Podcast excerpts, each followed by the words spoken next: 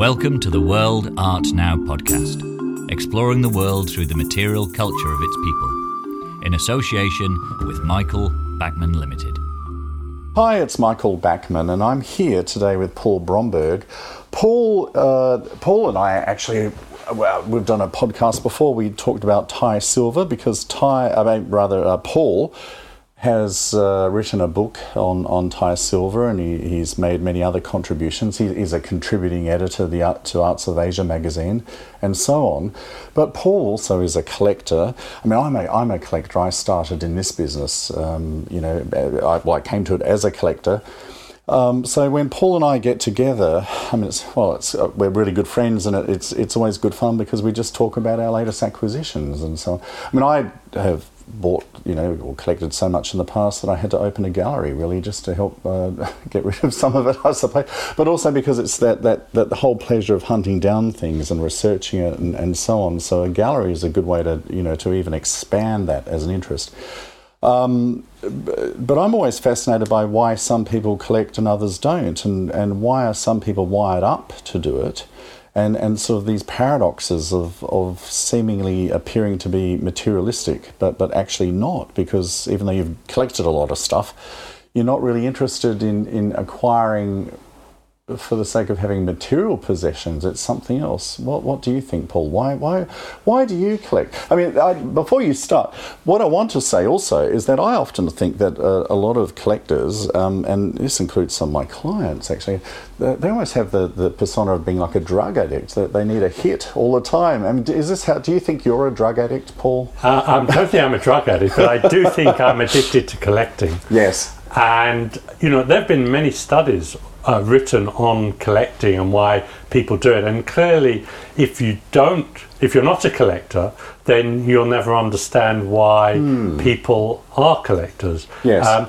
but there's also a difference within collecting. There are people who are collectors and uh, want to refine their collection, and there are people who are hoarders oh. who collect anything and will never sell it or prune their collection. Yeah. So I think ah. I think there's a big difference even within the collecting world between different types of collectors. That, that's a really good point, actually. I mean, then there's sort of like the there's the idea of the Victorian era collector who had to have one of everything, and and I know we're both a bit like that, and and so we try to cloak it up that we're being intellectual.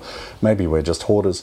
Uh, but no, I don't um, think I'm a hoarder. No, oh, I'm, quite happy to prune my collections and to dispose of oh, my dispose of my mistakes. Didn't want to say, uh, you know, it's rather cluttered your place in Bangkok, but um, I, I, think uh, there's a new breed of collector that's emerged as well. People who are really collecting to interior decorate. So there's even like another version of it that uh, they want quality things, but only if it fits in in a corner or something like that. Well, there's that collector, and there's also another collector who we see a lot more of now, who is the collector investor, yes. who is buying purely for investment because essentially they've got so many other assets. They they now see collecting as another asset class in which they can mm. invest and hopefully uh, make money. So, you know, I, I certainly don't think either of us falls into that category, although no. with a bit of luck, we may also be able to make some money on our collections when the time does come to dispose yeah, of them. Yeah, I suppose that you, you often collect with an eye to an exit strategy where you sort of think, well, when I'm really old, yeah. uh, you know, if I have to sell the stuff, it, it, got to be worth something. If yeah. I need to dispose of the collection, but you secretly hope that you'll never be in that position because you never really want to do it. Uh, I think, although there does come a point, I suppose, when actually owning a lot of uh, items in a collection is actually starts to become like a real obligation because you've got to insure it or you've got to look after it or you know maintain it and, and so on. And I suppose there could be a point where you think actually I don't want to do that anymore and I've, I've found out enough stuff and I'm no longer excited by the thrill of the chase. Although I from some of the elderly collectors that I know they don't really want to stop because it provides intellectual stimulation mm. in a way that mm. nothing else does. So mm. it may be that they're not buying as regularly as they used to, but they tend to like going to art fairs or antique fairs. They like to go to galleries. They like to keep an eye on, on the market, on what's happening, because it provides a, a stimulation that otherwise would be missing and helps Yeah. keep their brain ticking over and gives them an interest in life. That, that's true. I mean, in some respects, collecting is a, an inwards sort of thing because it's something you do privately and, and you squirrel away things and you have them in your home or wherever you keep them. But then there is the social aspect of going and seeing dealers or uh, seeing other collectors and, and going to fairs and so. So there is that. I think also for older people, uh, collecting it's almost life extending because once I you've agree. given yeah once you've given up work if you ever do give up work um, it's something it's almost like a new occupation. It can take over completely. And it's that stimulation and as you say the intellectual stimulation of finding things researching them and increasingly working out if they're fake or not if you're being duped. Uh, there's, there's always that. And uh, dodging the, the mines that in the minefield that have been laid out for you uh, by the unscrupulous. So all of that actually is quite engaging. Um, so I think uh, a lot of I mean you do see some uh, particularly men, I think, who of a certain age who they retire, and if their hobby, well, they never had hobbies, all they did was work, and then they retire, and then there's always the phenomenon of people who do that and then die very quickly because they don't have anything to keep them going. But a collector can always keep collecting, and there's always that stimulation. Yeah, I think I think definitely going back to the very beginning of this conversation, Hmm. what what makes a collector collect, and you know, it seems to me there are more male collectors than female collectors. I don't know. I don't know why that is or why that would be. Um, I know in my case that I was not really collecting anything, even though I was interested in art, until probably the mid 90s. And so a lot of that is probably as well, I didn't have any money until Yes. until that time. Yes. You know, I, I first of all became established in my career, uh, did reasonably well at my profession, and then suddenly had uh, spare cash. Did not have the family commitments that obviously also uh, uh, keep back or restrict some other people uh, off from, from spending. So, with all that in mind, just fell into into collecting various Thai artifacts, um, and then I guess became addicted over a period probably ten years Yes. of, of buying and and and you know finding things I liked until the point where now I'm always looking because it's Yes. because it's because it is fun and especially you know during lockdown for instance um, I think a lot of people have been looking have been surfing the web looking for things to buy just as or just as for enjoyment really Yeah, that's and certainly escapism. yeah, very much. I mean, for us, uh, you know, the lockdown period, uh, you know, for us as a business, Yeah. uh, you know, we did really well because a lot of people were, were looking for things and, and they weren't spending the money on the, the travel or the restaurants and so on. And also, I, I think they became more inward looking and were looking. They were going through the sort of nesting process of you know, uh, um, you know, decorating the house and, and looking for more things for the house and, and so on. And collectors were wanting to extend their collections. They had the time to do that, and, and suddenly the money, ironically. So, um, so I think Yes, COVID I think has almost been a field day for, for collecting and certainly for dealers and I know for auction houses. Um, but then, I, you know, then there's the other thing that as a collector, you want to travel and you want to go to and see the museums Sure. and, and, and so on. And I think in some respects, some um, there's another type of collecting where people have travelled a lot and, and they start out by buying maybe the you know fridge magnets and that sort of thing, and then they start to realise no, there's a better form of souvenir that you can have. It would be the antiques and the art and you know the material culture of the places to where they've travelled. And we've certainly had clients who maybe they've retired and um, they may not even be travelling anymore, but they start to retrospectively buy souvenirs from where they, they travelled to. And so they might have been to Nigeria, so they want a piece of tribal art. They've been to Thailand, they want something from there. And build up a collection that way. So there's like that emotional connection and the memories uh, invested in their collection. So it's it's yeah, it's just another version of collecting. Well, I think for most collectors, we do like to go and see the object that we intend to buy. Yes. Obviously, the internet has changed all that, and COVID has accelerated that process that was already in motion.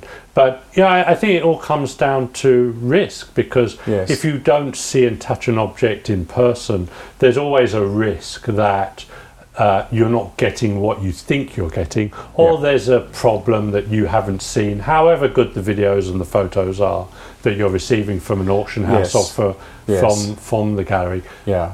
But it depends on your level of, of, of risk appetite. You know, for me, I'm willing to spend, you know, one or two thousand pounds uh, on an object that I haven't seen and touched in person. But would I be willing to spend ten thousand pounds for for an object I haven't seen and touched in person?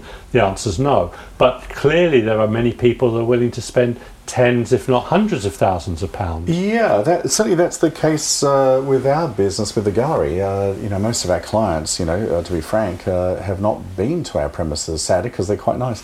Uh, but Yeah, um, very nice. Oh, thank you. Uh, but um, I think over over a period of time, you can build up a rapport, even if it's just by email uh, Hmm. and so on. You actually become sort of quite f- good friends with some people, and you've even never had a phone conversation.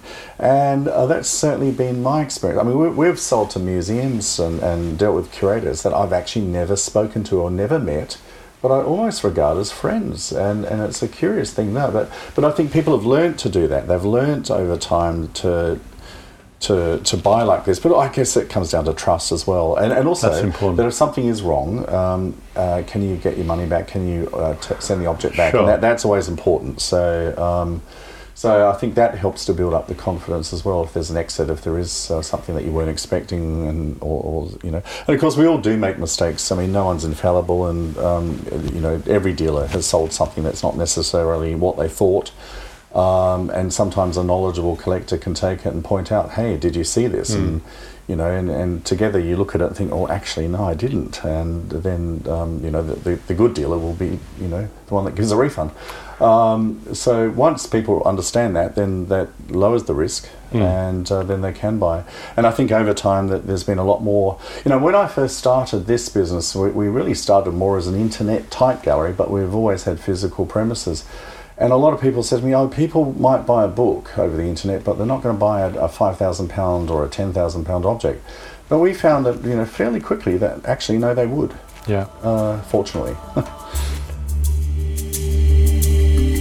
Well, I think from my perspective, you know, the, the, the, the things that I would like to share with, with people who are thinking about collecting, it, you know, the, the good things and the bad things.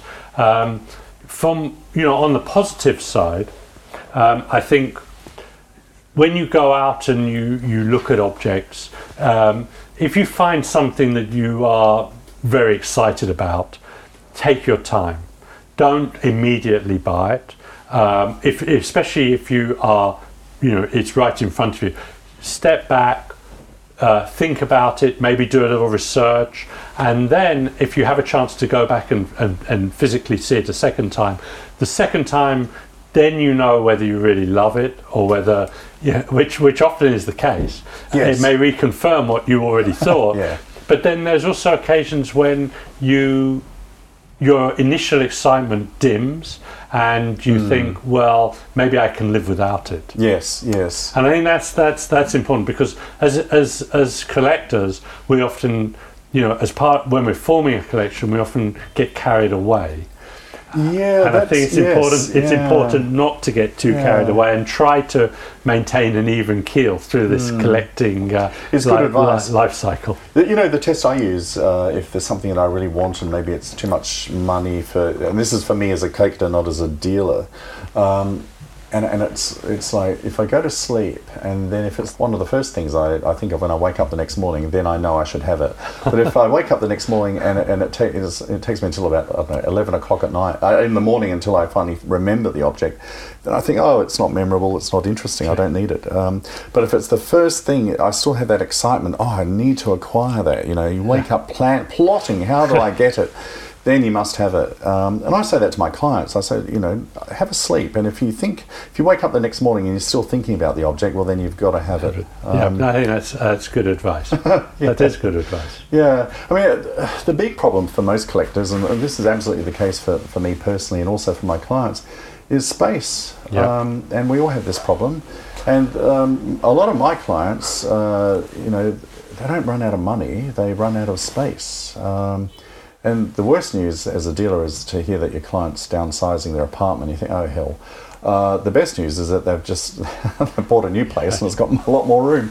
Um, so, But yeah, that- this that- is an issue. That's been a big issue for me because I live in a condo or Yes. an apartment in Bangkok, and it is um, it's about 200 square meters, so it's not a small apartment. But as Yeah. you alluded to earlier, it is rather full uh, at the moment. So essentially, we made a decision. Uh, several years ago, to stop buying large objects mm. and to concentrate on mm. smaller objects, mm. and that way, obviously, we don't have the the space issue. The other thing which I would add is that you know often I look at my cabinets and I think there's just too much in there, and sometimes less is more, and Yes. that and that it's better to rotate objects in the display cabinets so that you know often we'll have. Uh, maybe half of, of, of, of our collection just uh, locked away in boxes Yeah, and then yeah. and then every six months uh, we'll rotate what's actually on Oh, display. look, you can be terribly posh. You can open a bottle of Yeah. wine and have like a rehang evening. Yeah. Or, or you know, you put on your curator's hat and you sort of redo your cabinets and um, make an. You can even invite friends around and get their opinion as to what should go where. Yeah. I mean, I uh, in my own place, um, I collect paintings uh, of by one particular artist, a, a French impressionist, late French impressionist. Not not expensive, but. Um, uh, but I've got far too many paintings, and um, and they say you know you're, you're quite addicted to, to collecting when you know when paintings are starting to stack up against the wall on the floor, and that's what I certainly have. But you know, then we can have evenings where we decide to rehang and, and just rotate the paintings all the way through, and, and that's that's can be fun. And uh, then you see paintings literally in a new light because they're closer to Yeah. the window or something like that, and you see things in them that you, you haven't seen before. Yeah, and I think that I think that is important because again, you may decide that there are objects in your collection that don't fit or hmm. that you no longer like, and hmm. I, I definitely find that my taste changes. So that what I liked five years ago is not not necessarily what I Well, like now. yes, since I've known you, you've cycled through collections because you started out collecting a lot of Bencherong Thai porcelain or Yeah. porcelain made in China for the Thai market, which is uh, has a certain aesthetic and taste and so on. Then you went into Thai silver. Then I went into actually Thai tea sets. Oh, Thai tea sets, Porcelain okay. tea sets Oh, okay, made too, in yes. China for the Thai market. Yes. And then after that, Thai silver. Thai one. silver, where you were competing against me. And then you uh, you wrote that fantastic book, and uh, which is now inducing me to write my own book uh, on Malay silver. And now you're into something completely different. later Chinese bronzes. Oh. So I again started off just with the bronze paperweights in the form of animals and and then uh, human beings. Yes. And then from there, um, I was given good advice by, by, by one of the dealers that I was buying from, who said, you know, if you want to enhance the collection, try not just to limit yourself to the paperweights, but to add a few examples, good examples of other later Chinese bronze wares. Later Right. Chinese bronze is being Song to Qing dynasty. Okay, right.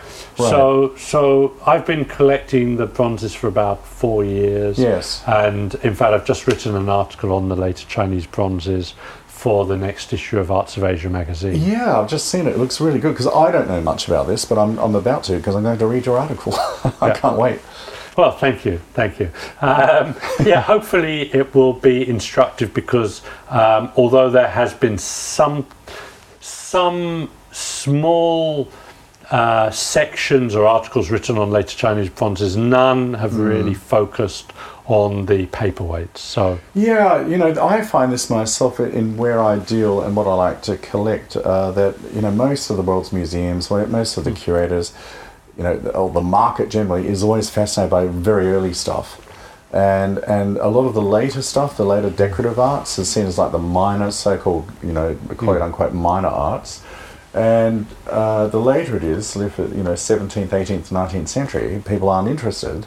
Uh, but of course, that's a lot of that now is a lot more collectible, and it doesn't get you into trouble in the way that the earlier stuff does when it's archaeological and so Mm. on. Getting that sort of material across borders is becoming more and more problematic, and so on. But the other stuff is often forgotten about, and, and so it's not written about. The you know the academics have not focused on it. So there's a good role for private collectors with maybe more modest incomes and so on to actually get into that. And um, and I find a lot of it is is a lot more relatable because I mean, frankly, if I look at something from the Warring States period, I can't imagine. I, I don't I don't relate to it. It's too old.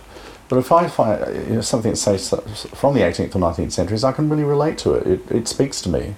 Well, f- uh, from my perspective, I wanted to find. Well, first of all, I'm a sinologist originally. Yeah. So you know, I like Chinese art, and I'm I'm interested in China, but I wanted to find something that um, I found attractive. That was the first Hmm. issue, and of course, these these weights I think are very attractive Hmm, and yes. and very. The actual construction of them is very interesting, and then the use of them is equally interesting as scholars' objects, Yeah. uh, dating from you know the 12th, mostly from the 12th century, 13th century on, um, and they really proliferated during the Mid-Ming period, which was the uh, 15th century. Um, so I, I think I was looking for something that a was interesting, B was available, and hmm. C that I could afford. Because unlike ceramics from the same period, these have remained fairly undervalued, I would say, compared to other Chinese art. Yes. And so that, of course, is an issue for anybody who's collecting. It doesn't matter whether you're collecting stamps or whether you're collecting, you know, tea caddies. It is, um, it's you know, what what can you afford, Yeah. and what do you find attractive? And what you, what can you accommodate too? Because I mean, we both live in um, cities. I, I'm in London, and you're in Bangkok. Uh, London's notoriously expensive for accommodation. Bangkok is not cheap like it used to be, and um, you know, thank God neither of us collects furniture. But I tell you, I would if I could. I, I'd buy it all, and it's the same as a you know, from a dealing point of view as well. I'd, I'd buy furniture. I often see furniture which I'd love to have, but there's just nowhere to, to accommodate it, and also shipping it is so damned expensive. And, and you know that one of our rules, um, which probably accords with, with a lot of our collectors, um, is I, I tend not to buy anything that I can't FedEx.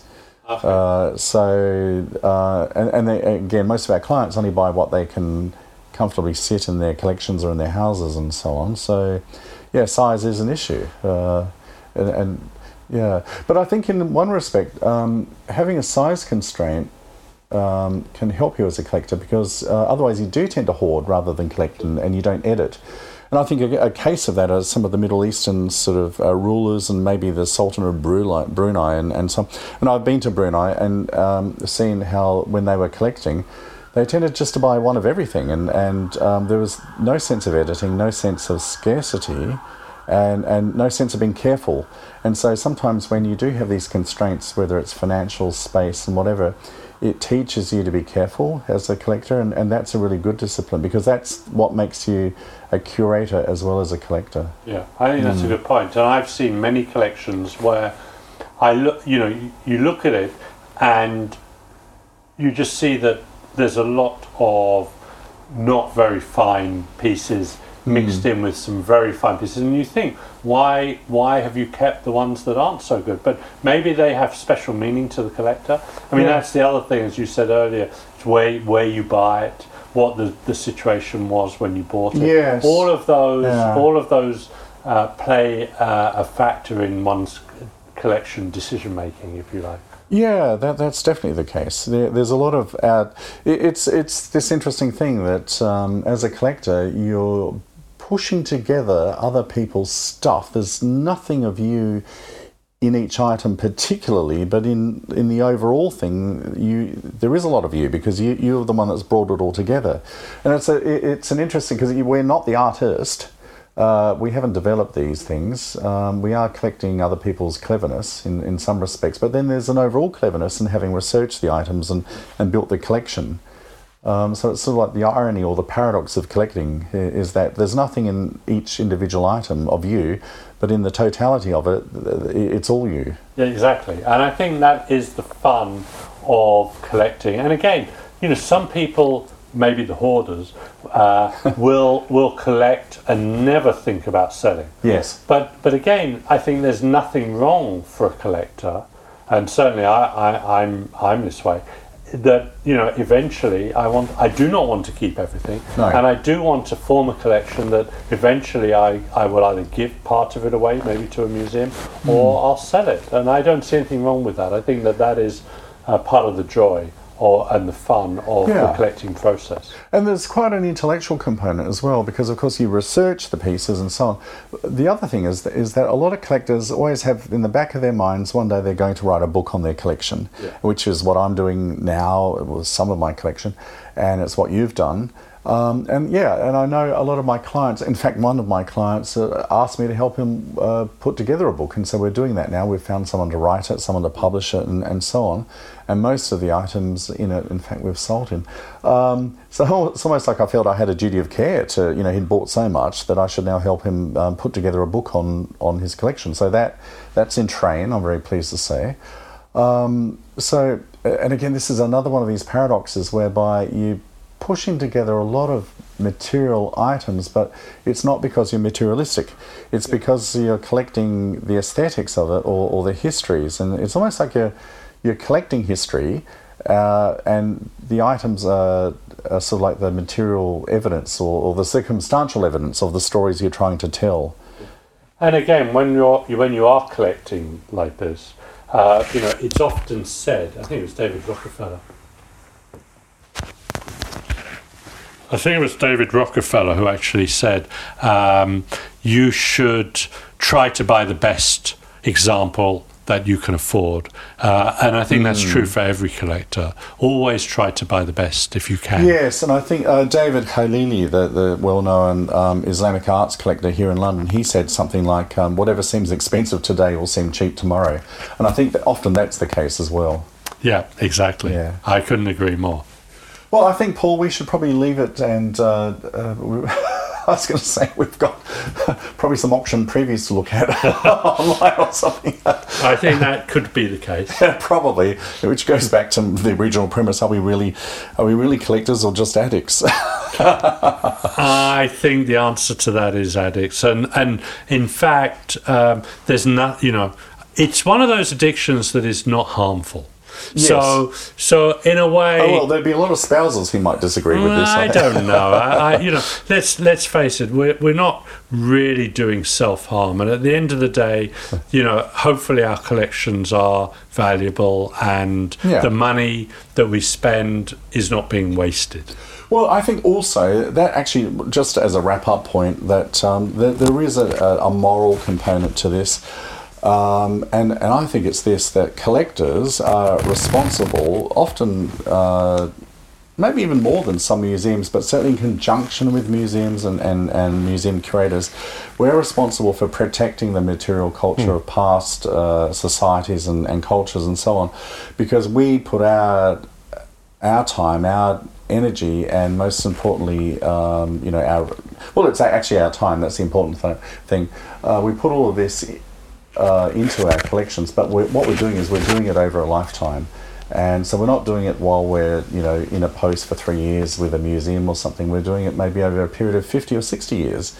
And, and then often those collections, uh, the private collections, end up going into museums or whatever. And in fact, some of the world's big museums today are really mainly assemblages of private collections like the Met and the British Museum and so on, which would not be where they are today if it wasn't for the efforts of private collectors. Yeah, th- that's very true, Michael. But the only the only thing now is that uh, I don't know how much more that will continue because a museums essentially are full. Their Yes. storage facilities are full, yes. and secondly, the issue of provenance is such now, Yes. Mm. which you touched on earlier, that a lot of museums will not accept anything you know that is pre, uh, sorry, post 1970.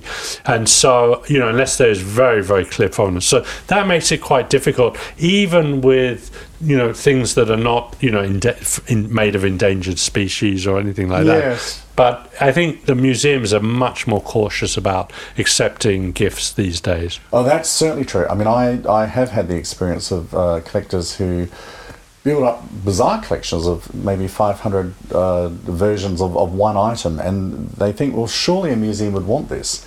And I'm like, no, no, no, they don't. Not anymore. What they want is the best one you've got. Yeah. And and that's it. But they're not going to mount an exhibition of 500, uh, I don't know, Indonesian cockspur cases or something like that, or, or you know, things to do with sewing or, or you know, that sort of thing.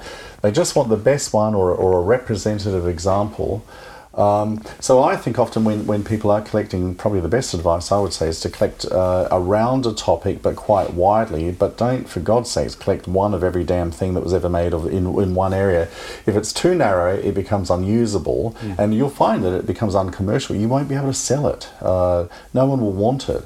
But if you collect uh, more broadly around a topic, that's a lot more useful, even commercially, when you go to sell it. Yeah, good advice, mm. I would say. Mm. Well, thanks, Paul. That's, yeah. No, you're welcome. It's been a pleasure as yeah. always. yeah, exactly. You have been listening to the World Art Now podcast in association with Michael Backman Limited.